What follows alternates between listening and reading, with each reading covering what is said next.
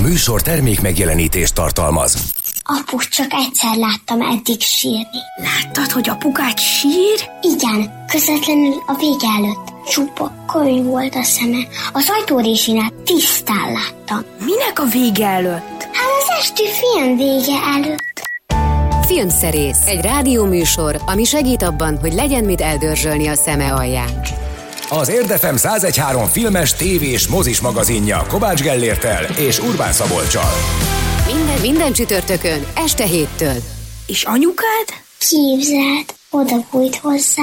Sok szeretettel köszöntjük a kedves hallgatókat, ez a filmszerész Kovács Gellértel és Urbán Szabolcsal. Így van, Szevasz Szabi, üdvözlöm a kedves hallgatókat, immáron második alkalommal ismételten itt a stúdióból. Igen, a karanténos időszakok, időszak után, ö, hát nem is tudom, Clint Eastwoodról fogunk ma beszélgetni, hiszen 90 éves lesz az öreg vasárnap, és ezzel kapcsolatban elkezdtem nézni az Invictus című filmet, amit megint megint meglepődve tapasztaltam, hogy ezt Clint Eastwood rendezte. Hát nem rossz, de annyira nem is jó. Szerintem olyan szépen összefoglalja a 90-es évek elejének dél-afrikai helyzetét, ugye Morgan Freeman benne Mandela? Nelson Mandela, és egy rögbi játékost játszik Matt Damon. Igen, aki több Eastwood filmben is játszott egyébként. Né, nézek most, hogy melyik Például az? azt hiszem az azután, az a, A- címe. igen, igen, így van, így Volt van. egy egyébként egy meglehetősen vastag időszak, amikor a Clint Eastwood rendezéseket nem mutatták be Magyarországon mozikba, Miért? hanem csak DVD-en jelentek meg. Hát mert azt gondolták, vagy a kinti stúdió, vagy az itthoni forgalmazó, vagy közös döntésből adódóan. Még nem annyira kíváncsiak Hogy nem annyira kíváncsiak rá. Egyébként ezek valóban olyan filmek voltak, az azután is, meg az Invictus is, uh-huh. meg a Jersey Boys volt még ilyen egyébként, ami egy ilyen énekegyüttesről Aha. szól. Sőt, a, a Leonardo DiCaprio féle G. Edgar filmet sem, Az G. Edgar? Hoover filmet, igen, azt is ő rendezte, ez egyik legrosszabb rendezése egyébként. Mhm. Szóval a mesterműveket azért nem hagytunk ki moziba, és hát valóban Clint Eastwood most lesz vasárnap 90 éves, majd a műsor végén beszélünk róla egy kicsit hosszabban, de a, magában a műsorban pedig majd az ő filmjeinek, a, a rendezéseinek és az olyan filmeknek a zenét hallgatjuk meg, ben színészként uh, uh, szerepelt. Uh, azért is gondolom, hogy egy kicsit erőteljesebb hangsúlyt kaphat ez a szülinap. Egyrészt a szám miatt, ugye azért 90 éves Szép. lett Clint Eastwood, ezt még egyszer hangsúlyozunk. Itt, és itt egy rendkívül aktív alkotóról van szó, aki, mér, aki még mindig évente egy filmet letesz az asztalra, és ami a legjobb az egészben, hogy ezek tök vállalható alkotások. De majd a műsor végén fogunk róla beszélgetni, remélem, hogy lesz még rá idő, úgyhogy ne lőjük le az összes point Clint Eastwooddal kapcsolatban, hanem inkább mondjuk el, hogy mi lesz a mai műsorban. Filmszerész, a mai epizód tartalmából. Hát mozgolódik Hollywood, tehát mondjuk egy héttel ezelőtt még ugye azt mondtuk, hogy nem nagyon tudjuk, hogy mi lesz itt a mozi nyitásokkal, újra nyitásokkal ugye a karantén időszak után, vagy hogy nagyjából mikorra lőhetjük ezt be. Most már némi konkrét tumoknak nevezhető információnk is vannak, erről is fogunk beszélni, meg hogy, hogy most hogy látszik, hogy hogyan indulhat be az egész mozi biznisz az egész világon. Ez lesz a fő téma. Aztán lesz egy belga Netflix sorozat, egészen konkrétan a, a Netflixnek az első belga sorozata, mert ugye ők nem csak angol száz szériákat és filmeket készítenek, hanem már a világon mindenhol jelen vannak, és meglehetősen sok országban úgy vannak jelen, hogy ott is pénzelnek produkciókat, tehát argentin, brazil, spanyol, holland, svéd, román, mindenféle Netflix sorozat van már, és az első belga az érkezés a sötétségbe, ami egy kifejezetten nagy költségvetési, ambiciózus szórakoztató sorozat, egy repülőgépen játszódik leginkább. Aztán, ami még lesz egy másik tévésorozat, az Apple TV Plus-nak a ö, sorozatának az első évada, a próbálkozások, amely egy brit pár próbálkozásairól szól, mert hogy nem lehet saját gyermekük, ezért adap- adoptálni, majdnem azt mondtam, hogy adaptálni Mindig keverem ezt a két szót. sz- szeretnének. Menet közben jut eszembe, hogy melyik a helyes. És aztán arról is beszélünk, hogy most volt ö, 40 éves Stanley Kubrick remek műve, a Stephen King film adaptációja, vagy hát a Stephen King regényéből készült Ragyogás, a Ragyogás című film, amely szerény vélemény véleményem szerint a leges, legjobb horrorfilm, ami valaha készült. Valahol ott egy szinten van, tehát hogy nagy, nálam nagyon picivel előzi meg csak az ördögűzőt. Uh-huh. Van, amikor az egyiket hát érzem félelmetesebbnek, van, amikor a másokat, de hogy mondjam, ördög ördögök, hogy mondják, hogy hagyja mi a különbség. Aha. Most kicsit Hangya ilyen, lábnyi. Hangya lábnyi, igen, most mondhatjuk azt, hogy ördög lábnyi a különbség a két film között, és aztán a végén pedig Eastwoodozunk egy kicsit, Jó. ahogy az előbb erről már szó is Ugye volt. zeneileg is Clint Eastwoodra emlékezünk, vagy vele kapcsolatban játszunk zenéket. A Gorillaznak a Clint Eastwood című dala az csak pusztán azért került be a, a műsorba, mert ez a címe, vagy ez valahol szerepelt Clint Eastwood környékén? Nem szerepelt, de én azért gondoltam, hogy ezzel induljon, hogy ez legyen az első dal, mert akkor vagy igazán ikon, ha Ha, egy, egy kortárs zenemű ha egy készül. kortárs zenemű készül rólad, egy popszám, ráadásul egy olyan popszám, amiben szó szerint téged csak a címben említenek, igazából az egész, film, az egész uh, dalnak az attitűdje, vagy, Aha. vagy, vagy a, a kulsága az, ami jelképezi Clint Eastwoodot, mint olyan, mert ugye, hogyha figyelünk a dal szövegre, hát uh, ig- igazából ez költészet, és úgy kapcsolódik uh, Eastwoodhoz. Hát Steve McQueen-ről is írtak egy dalt, ugye Sheryl Crow, de hát igen, ő ott, viszont róla, énekel, róla énekel. igen, ott konkrétan igen. róla énekel. Itt meg hát nem tudom, arról a jelenségről, és inkább azt a jelenséget is, hogy a dalba foglalja. Ez a virtuális zenekar, mert ugye az is ad egy gellert ennek az egésznek, hogy Damon Albarn produkciójáról van szó, és hát tulajdonképpen rajzfilm figurák a Igen. zenekar tagjai, és azt kimondhatjuk, hogy a Clint Eastwood ugye a leghíresebb daluk. Nem? Ja, hát, Hát egyik, az van, van nekik azért még. De mondjuk ez volt, ez volt az, amivel betörtek, vagy ezelőtt már volt? Ezelőtt már Sága? volt, volt. Meg nem mondom melyik, de szerintem ezelőtt már volt. Úgyhogy hallgassuk meg a Clint Eastwood című dalt a Gorillaz-tól. Így indul, nem? Ah, valami ilyesmi.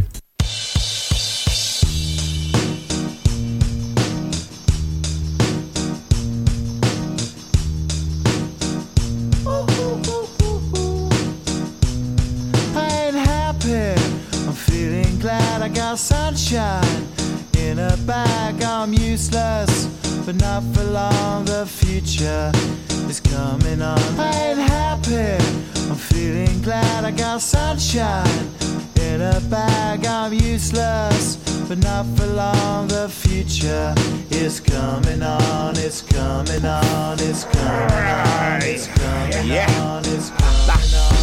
Finally, someone let me out of my cage. Now, time for me is nothing cause I'm counting no A's. Nah, I couldn't be there. Nah, you shouldn't be scared. I'm good at repairs and I'm under each snare. Intangible. Bet you didn't think so, I command you to. Panoramic view. Look, I'll make it all manageable. Pick and choose, sit and lose. All you different crews, chicks and dudes who you think is really kicking tunes. Picture you getting down in a picture tube. Like you lit the fuse. You think it's fictional, mystical, maybe spiritual hero who appears in you to clear your view when you're too crazy. Lifeless to those, that definition for what life is. Priceless to you because I put you on the hype shit. You like it? Gun smoke, you're righteous with one toke. You're psychic among no possess you with one go. I'm feeling glad I got sunshine in a bag. I'm useless, not for long. The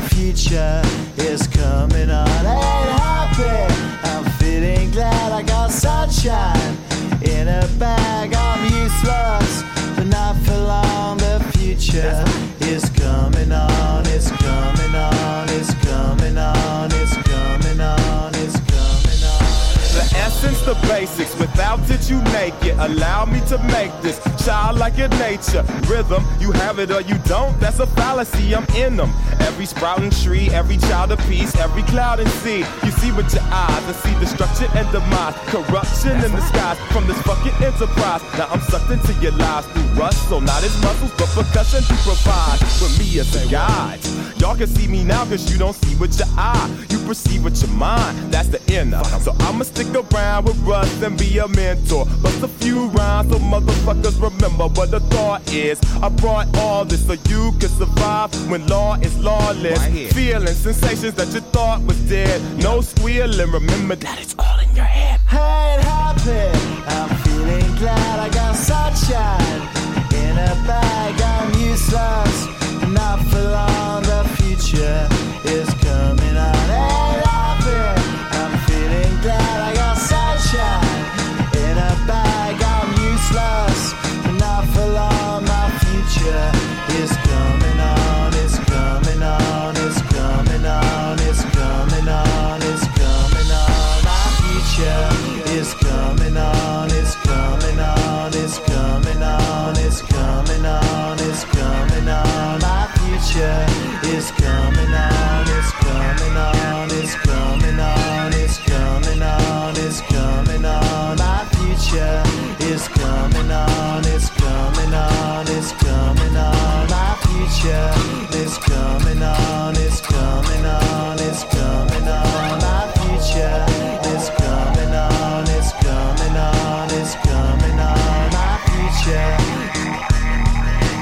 a Filmszerész. Az Érdefem 1013 filmes, tévés, mozis magazinja. Kérjük, pontosan állítsa be a készülékén az élességet. Érzékelhetően nagyon lassan indul be a mozi bármilyen szempontból. Ugye nyilván Hollywoodból ered az egész újranyitás is, tehát sok minden függ attól, hogy Hollywoodban milyen aktivitással látnak neki a munkának, illetve a forgalmazásnak, és mindennek, ami a filmkészítéssel kapcsolatos. Hát igen, így szokott lenni ugye általában a hét filmje, de most a hét témája, nevezzük így, hogy arról beszélünk, mert hát nyilván a, akkor tudunk majd elkezdeni beszélni a hét mozifilmjéről, hogyha lesznek hozzá mozik. Ami a magyar helyzetet illeti, az ugye hát ha május 28-án este hallgatnak minket, akkor jelen állás szerint az a legfrissebb hír, hogy szabad téren lehet színház, meg lehet mozi is, ilyen másfél méteres távolságban kell ülni, tehát tulajdonképpen a kertmozik elől elárultak az akadályok, tehát elvileg lehet kertmozizni. Én nem hiszem, hogy itt ilyen nagyon új bemutatókat fognak majd akár a magyar,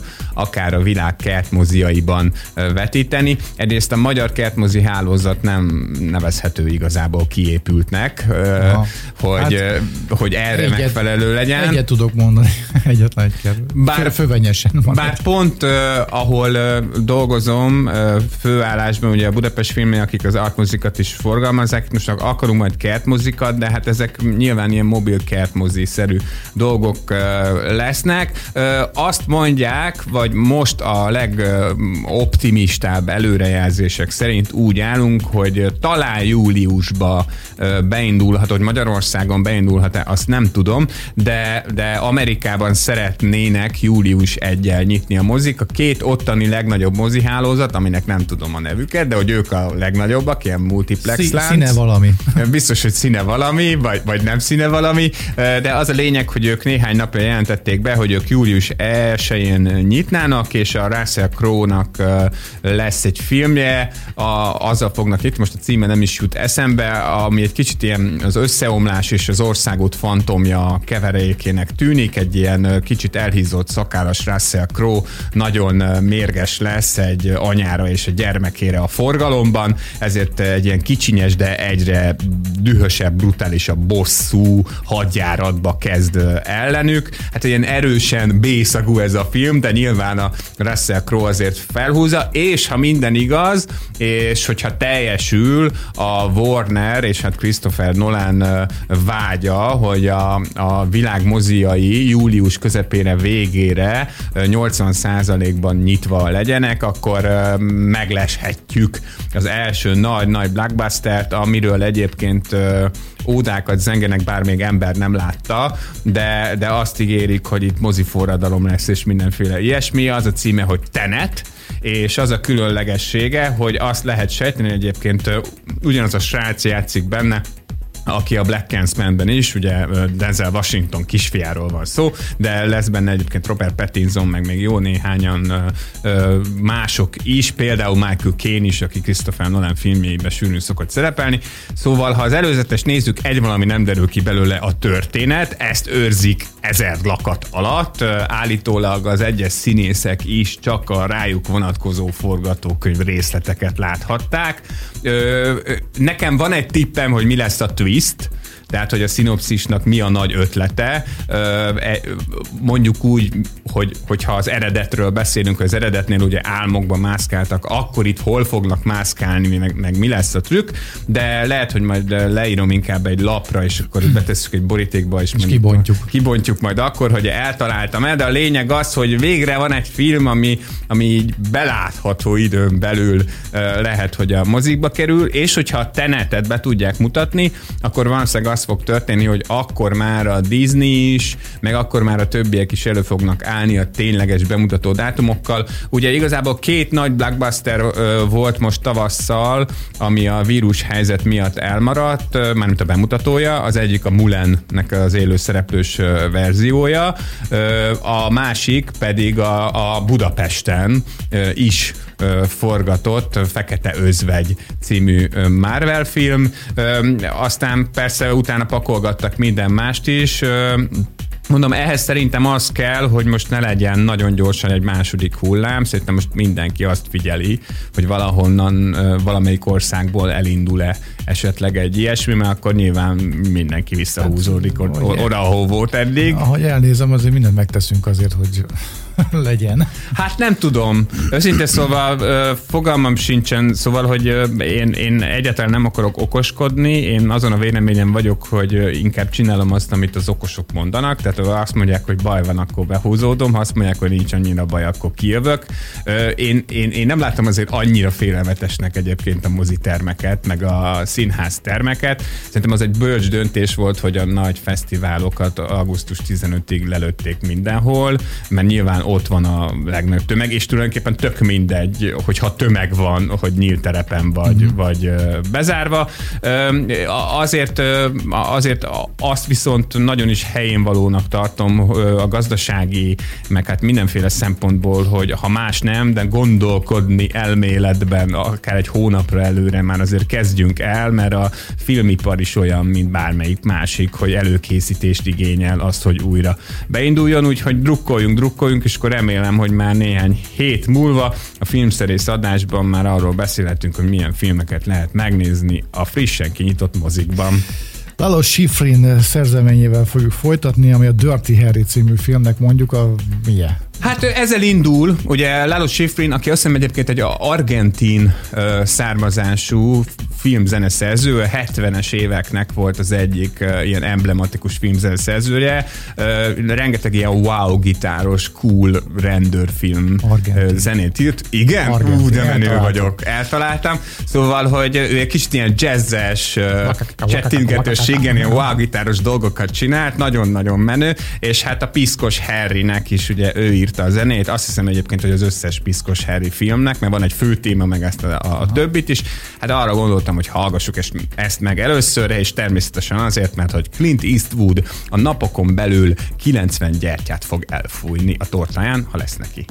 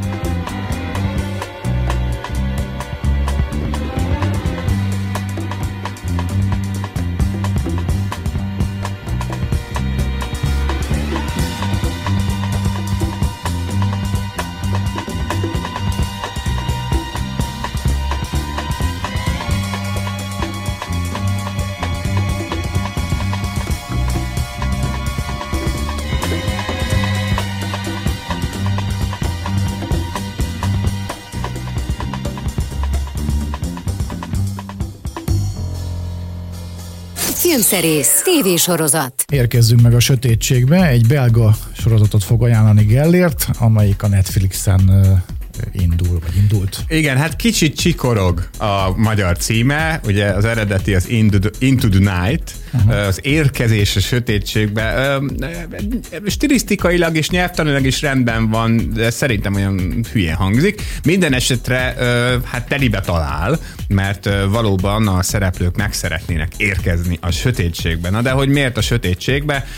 Ez a belga sorozat, amely leginkább egy repülőgépen játszódik, arról szól, hogy egy este, amikor Brüsszelből szeretne elindulni egy utasszállító gép Moszkva felé, akkor egy NATO katona gépfegyverrel megjelenik a fedélzetén ennek a gépnek, és eltéríti a, a repcsit, mondván, hogy nem kelet felé, hanem nyugat felé kell tartaniuk, mert hogy ő egészen biztos benne, sőt, hát már igazából a tévé is kezdi mutogatni ott a lobbyában a repülőtérnek így az elején, hogy azokban az országokban, ahol kisütött a nap, ott az emberek egyszer csak meghaltak és nem lehet tudni, hogy miért, és hát persze nincsen annyi benzinje ennek a gépnek, hogy, hogy hát egész napokig menjenek, ugye meneküljenek a nap elől tulajdonképpen, hanem le kell szállniuk bizonyos helyeken, Skóciába itt-ott amott, és hát közben meg megpróbálják kitalálni, hogy nyilván,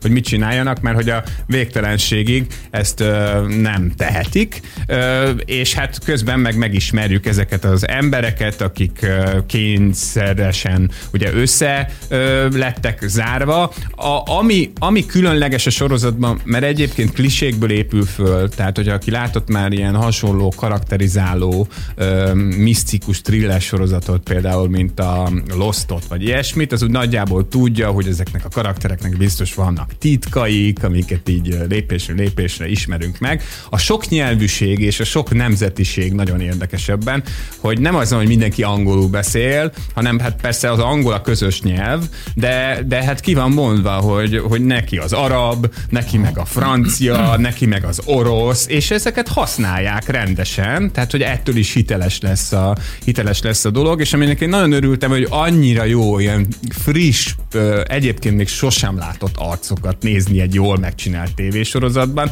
hogy nem ugyanazok a színészek, vagy ugyanazok a sztárok ilyen vetésforgóban jelennek meg, hanem valóban olyan karaktereket ismerhetük meg, akiket eddig nem nagyon látunk. Egyetlen egy ismertebbnek mondható figura van benne, a, a, egy mellékszerepet játszik, az egyik utast, akit Jan Biovetnek hívnak, ő egy belga ö, színész, és hogyha esetleg a kedves hallgatók látták a Borgman című meglehetősen elborult belga filmet, amit ö, játszottak nálunk is a mozik, akkor onnan lehet ismerős, mert hogy ő volt egyébként a címszereplője, és az érkezés a sötétségben ráadásul nem is tart sokáig, azt hiszem, hogy hat rész az egész, ö, 39-40 perc egy epizód. Nekem találták ki. Teljesen izé, viszont nincsen lezárva, tehát valószínűleg lesz második ö, évad, de tényleg nagyon-nagyon nézeti magát, igazi szórakoztató commerce élmény, semmi művészet, csak, ö, csak maga a, a nem tudom én micsoda, az, amit egy ilyen sorozattól elvárhatunk. Clint Eastwoodra emlékezünk, aki napokon belül betölti a 90. életévét. Ennio Morricone is dolgozott vele együtt. A, még egy marék dollárért, az volt a címe? Egy maréknyi dollárral többért. Többért, hát, igen, hát, soha nem hát tudtam. igen, tulajdonképpen... Igen, annak a filmnek a zenéjét fogják mindjárt Igen, játszani. e- ezt fogjuk meghallgatni, a főcímet. Azt hiszem, hogy talán egy, ö, egy, egy, egy ló hangjaival fog indulni, konkrétan vagy nyerít egy ló, aztán neki indul, és aztán megszólal maga a zene is. Ugye hát Ennio Morricone írta a zenéjét a, legelső igazán ismert spagetti westernnek is, amely ugye ennek a stílusnak, a, vagy hát ennek a műfajnak a, a, a, a, a megalkotója is volt, a maréknyi dollárért egy maréknyi dollárért című film, de ott még egyébként sem az Ennio Morricone, sem a Sergio Leone a legelső változatban nem vállalták a saját nevüket, mert annyira nem lehetett tudni, hogy mi lesz ebből. A Clint Eastwood volt az egyetlen szerencsétlen hülye, akit elcsábítottak Amerikából, mert ott csak ilyen tévéveszternek bejátszott meg itt-ott. Neki Volt egyszer nem volt veszteni valója. erről volt igen, szó, igen. igen. Hát na- nagyjából egyébként az ő Igen. karrierje van ott lemodellezve, csak addigra már ugye egy befutott műfajról beszélünk, már mint a Tarantino film ö, szerint, és hát kockáztatott Clint Eastwood, és hát bejött neki, ő lett ugye a Man with No Name, akinek ö, nincsen neve, csak Nevem hát, senki. A, igen, aki összeugrasztja ugye a rivális bandatagokat az első részben, a második részben pedig uh, Lee Van Cliff-fel közösen nyírják a banditákat, és határozottan nem a füvet.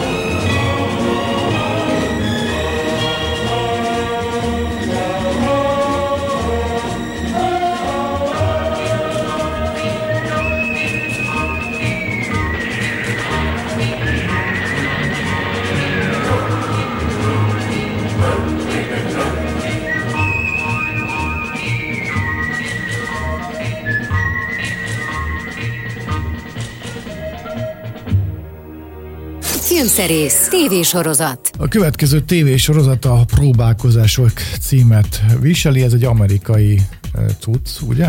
Hát amerikai Nem belga. és brit, Semmiképpen nem belga. Semmiképpen nem belga, de hát Londonban játszódik egyébként, azt hiszem, de minden esetre az egészen biztos, hogy Angliában, és a BBC és az Apple TV Plus közös produkciójáról van szó, és annyiban mondjuk folytatja az előző megszólalás, hát nem tudom én, szellemiségét, vagy rá tudunk csatlakozni, hogy itt is olyan színészek játszanak, akiket már azért a belga sorozattal ellentétben többször, de a nagy sztárokhoz képest, meg a sorozat színészekhez képest kevesebbszer láthattunk, tehát rájuk is lehet mondani, hogy jaj, de jó, friss arcok.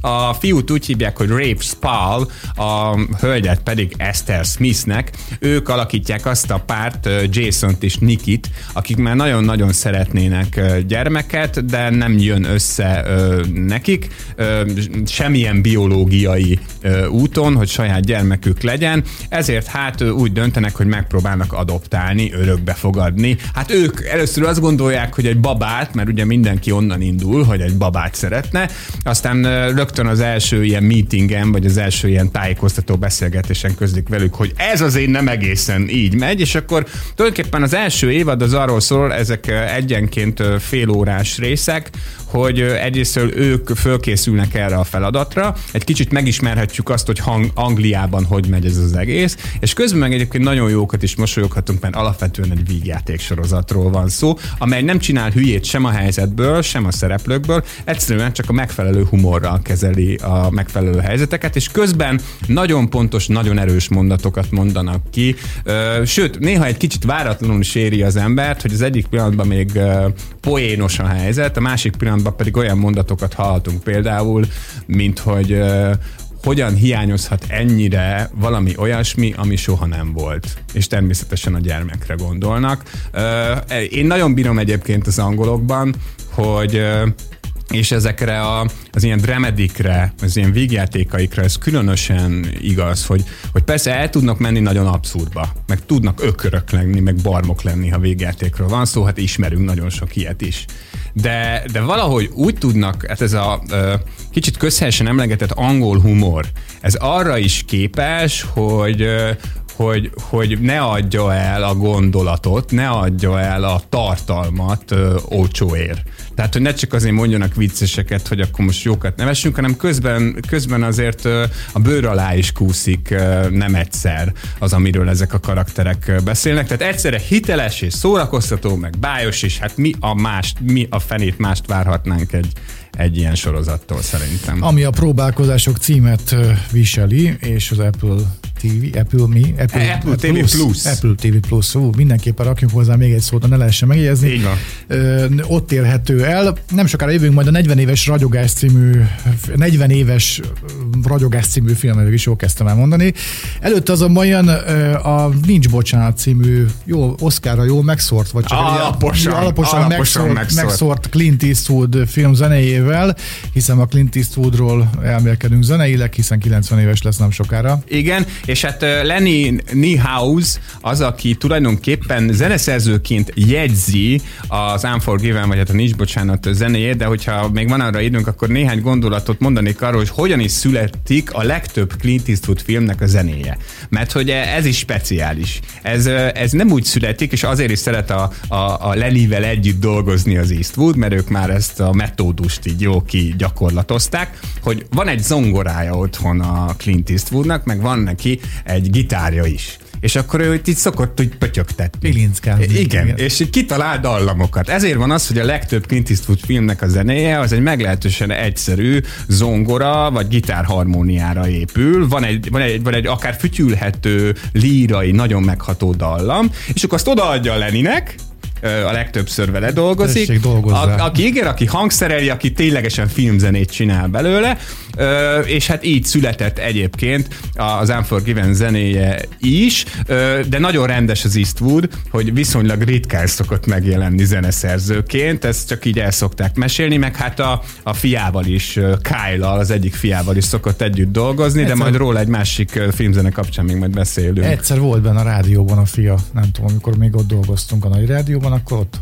tiszteletét tette. Igen, mert koncertezett a Mipában. bizony. Hát meg a rádióban is a nagy zenekarral szerintem volt valami ügye. Lehet. Igen? Én Aha, arra nem is emlékszem. Azért ott dolgozott, tehát valami felvétel Aha. volt, vagy nem tudom. mi. Na róla még lesz szó. Igen, igen. Később. De most az Unforgiven-nek a zenét hallgatjuk meg.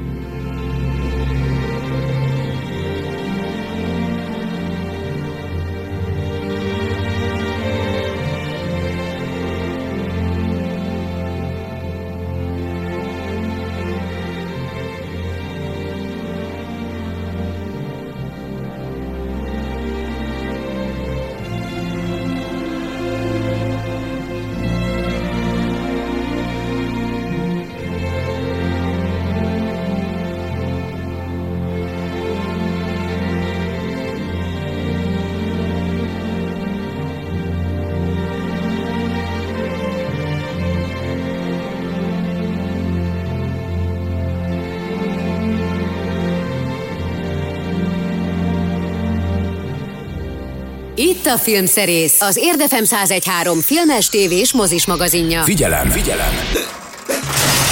Egy részeg mozigépész bármit tönkre tehet. A ragyogás az egy ilyen furcsa film volt, amikor én ö, megnéztem, viszont a kicsi voltam szerintem. A könyvet talán előbb olvastam, és ö, hát ugye akkor akkor ugye úgy, úgy jött be az ember életébe, legalábbis az én életemben a ragyogás, illetve Stephen King, mint ahogy a Twin Peaks. Tehát, hogy hogy igazából nem voltam rá kiképezve, hogy ez Nem voltam egy kész az élményre. Igen, igen. És igazából nem is, én a Krisztint olvastam először uh, Stephen Kingtől, az egy ilyen sokkal könnyebben emészhető valami, a ragyogás az egy teljes elborulás ahhoz képest, meg sok könyvéhez képest szerintem, uh, ahogy én láttam. Hát figyelj, akkor annak idején. Maga aztán, a regény, mo- mondd csak bocsánat. aztán meg, megjött ugye a film Jack Nicholsonnal a főszerepben, ahogy senki nem tudja úgy mondani, hogy Wendy, ahogy a fejszével kergeti ott a, Az asszonyt, meg a aki, gyereket. Az asszony, aki, aki egyébként megjelenik az Annie Hallban, azt hiszem. Az Abban a, is. abban Igen, is. Shelley Duvallnak hívják egyébként a színésznőt, és Kubrick alaposan kicsinálta a forgatáson. Ö, olyannyira, hogy állítólag egy picit a karrierje is ráment ö, erre. Utána játszott még azért néhány filmben, de legendásan szemét volt vele Kubrick. Ö, Az a helyzet, hogy jövő héten csütörtökig itt ülhetnék, hogyha a ragyogás forgatásáról meg ugye eleve kéne mesélni, Egyébként mert azért beszélünk róla, mert 40 éves. mert 40 éves a film, mert sok olyan film van a filmtörténetben, sok olyan híres film, aminek hát tele van mindenféle érdekes fordulattal, a making of-ja, tehát nagyon-nagyon sok minden történt a forgatáson, meg az előkészületek alatt, de olyan, mint a ragyogás, nagyon kevés. Tehát ha- ha csak a Jack Nicholson-t nézzük például, aki a forgatás alatt jött rá arra, vagy a forgatás alatt ö, ö, mesélték el neki tulajdonképpen, és ezt az érzelmi töbletet vitte bele ebbe az őrült alakításba, hogy az, akit eddig a testvérének hitt, az igazából az anyukája.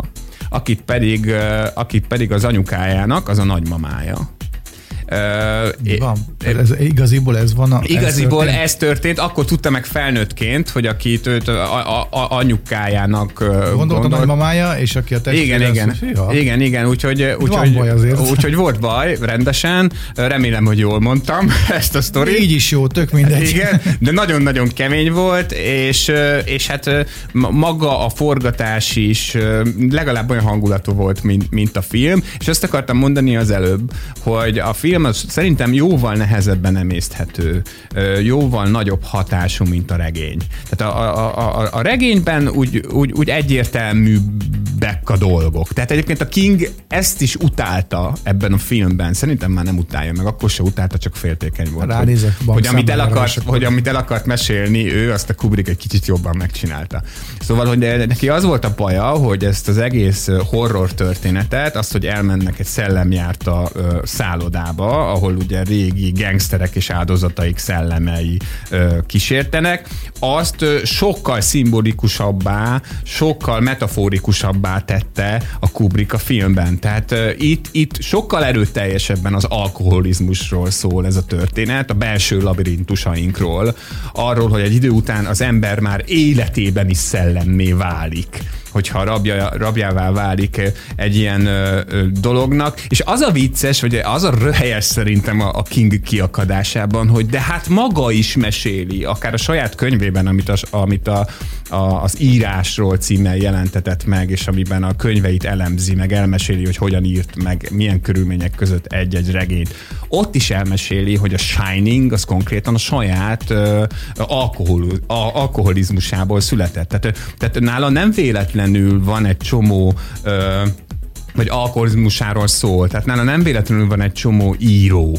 Tehát konkrétan a karakterei között, a regényei karakterei között nagyon sok író van. igen. A tortúrában, a halálos árnyékban, és tényleg hosszan sorolhatnánk. Ő, ő egyértelműen a saját élményeiből ö, merített, és igen, itt van ez a szimbolika végig kísért azon, hogy van, van egy kudarcot vallott apuka, aki egy kudarcot vallott művész, és ö, megjelenik az erős sötét oldala, és ö, behúzza őt, ami, ami nyilván egy picit az alkohol, meg picit kicsit minden, de, de hogyha a rétegek mögé látunk, akkor, akkor a ragyogásnak hiába fordul be a liftnél ugye folyószerűen a vér, hiába vannak ott az ikrek, hiába jelenik meg tényleg a szellem, meg tényleg a démonok. Itt a belső démonokról van szó elsősorban, és Kubrick zsenialitása pont abban mutatkozik meg. Hogy ezt felismerte. Hogy, hogy ezek, nem csak hogy felismerte, hanem művészi erővel, a mozgókép minden erejével meséli ezt nekünk el úgy, hogyha az ember a ragyogásban csak egy egyszerű horrorfilmet akar látni, szerintem akkor is megtalálja igen, a számítását, igen. de ha valami súlyosabb, artisztikusabb dolog után vágyna, a, akkor is a ragyogás az És az egyik megközelítés nem zavarja a másikat, teszem hozzá, az fontos. Így van, nincs, így el, van. Nincs, ez a lényeg. Nincs kényszeredett elborulás, úgyhogy a, a ragyogást azt ajánlom mindenkinek, ha valaki kihagyta volna, ö, abszolút megéri megnézni, és mint mondtuk, ugye két szempontból is hozzá lehet állni a dologhoz, akár mondjuk tíz év eltéréssel is, hogyha úgy nézi meg az ember, 40 éves a ragyogás. Lenni néha azzal folytatjuk, mert hogy ugye az imént is tőle játszottuk az Unforgiven-nek a zenét, most pedig a Szívhídjai? Vagy mi, mi volt ennek a magyar címe? Így van, így van, a Szívhídjai, amiben ugye Clint Eastwood főszerepelt, és ő is rendezte, és ez egy nagy bestseller alapján készült, és hát Meryl Streep-el szerelmesednek egybe. Nagyon-nagyon-nagyon, vagy össze. Össze inkább.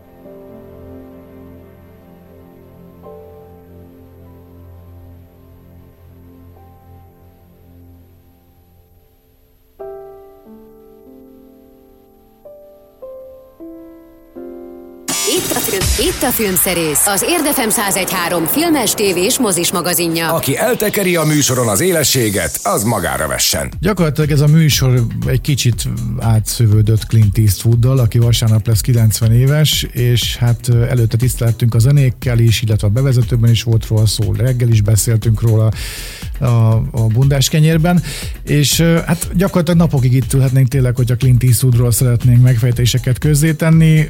Hát nem is tudom, a filmjei révén. Én azt mondtam egy időben, ami nem feltétlenül igaz, hogy Clint Eastwood jobb vagy nagyobb rendező az én szememben, mint amilyen színész. De hát azt se lehet elvitatni tőle, hogy Clint Eastwoodosan senki nem tud jobban játszani, mint Clint Eastwood. Nézd, szerintem az van, hogy Daniel Day-Lewishoz és Robert De Nirohoz képest, vagy Latinovics Zoltánhoz képest valóban Clint Eastwood nem annyira jó színész. Viszont azt gondolom, hogy Clint Eastwood nélkül fogalmunk nem lenne arról, hogy mit gondolunk akkor, amikor azt mondjuk valakiről a vásznon, hogy cool. Uh-huh.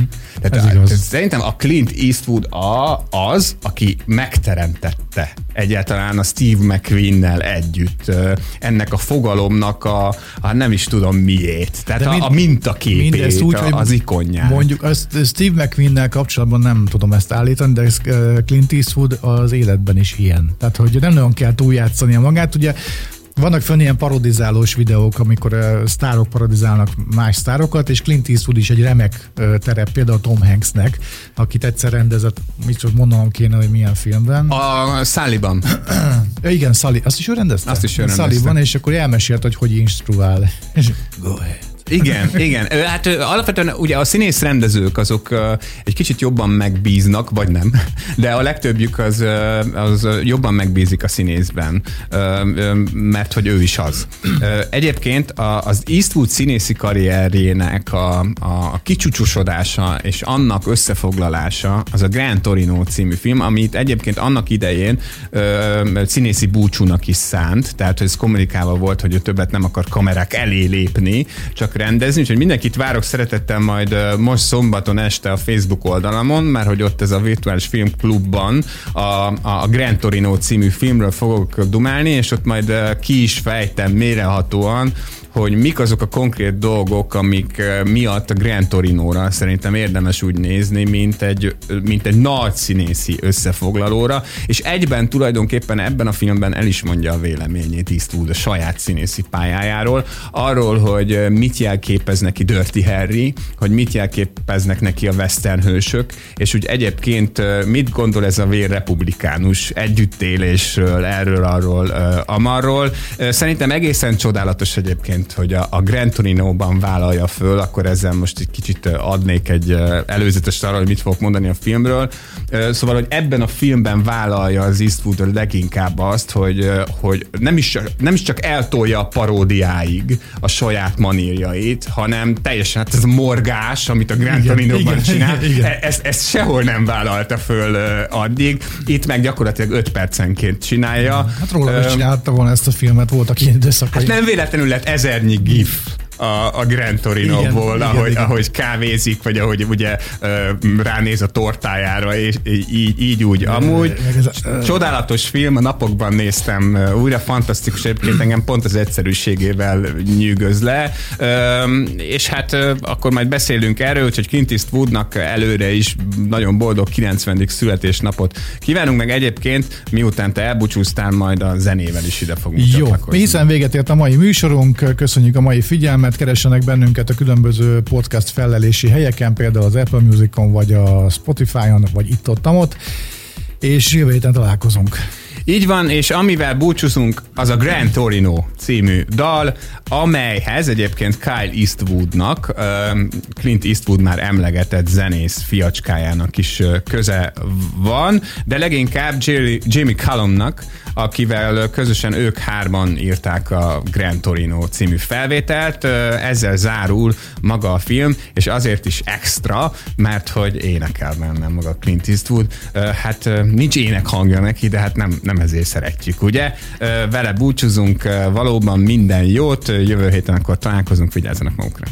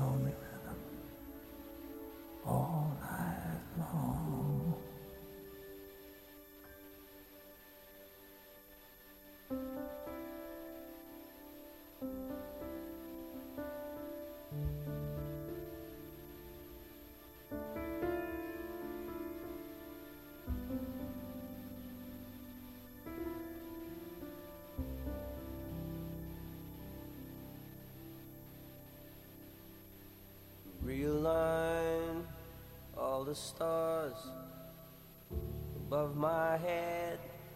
The warning signs travel far. I drink instead on my own. Oh, how I've known the battle scars and worn out beds. Gentle nights and a breeze blows, whispers through Gran Torino whistling another tired song. Engines hum and better dreams grow, heart locked in a Gran Torino. Beats a lonely rhythm all night long. These streets are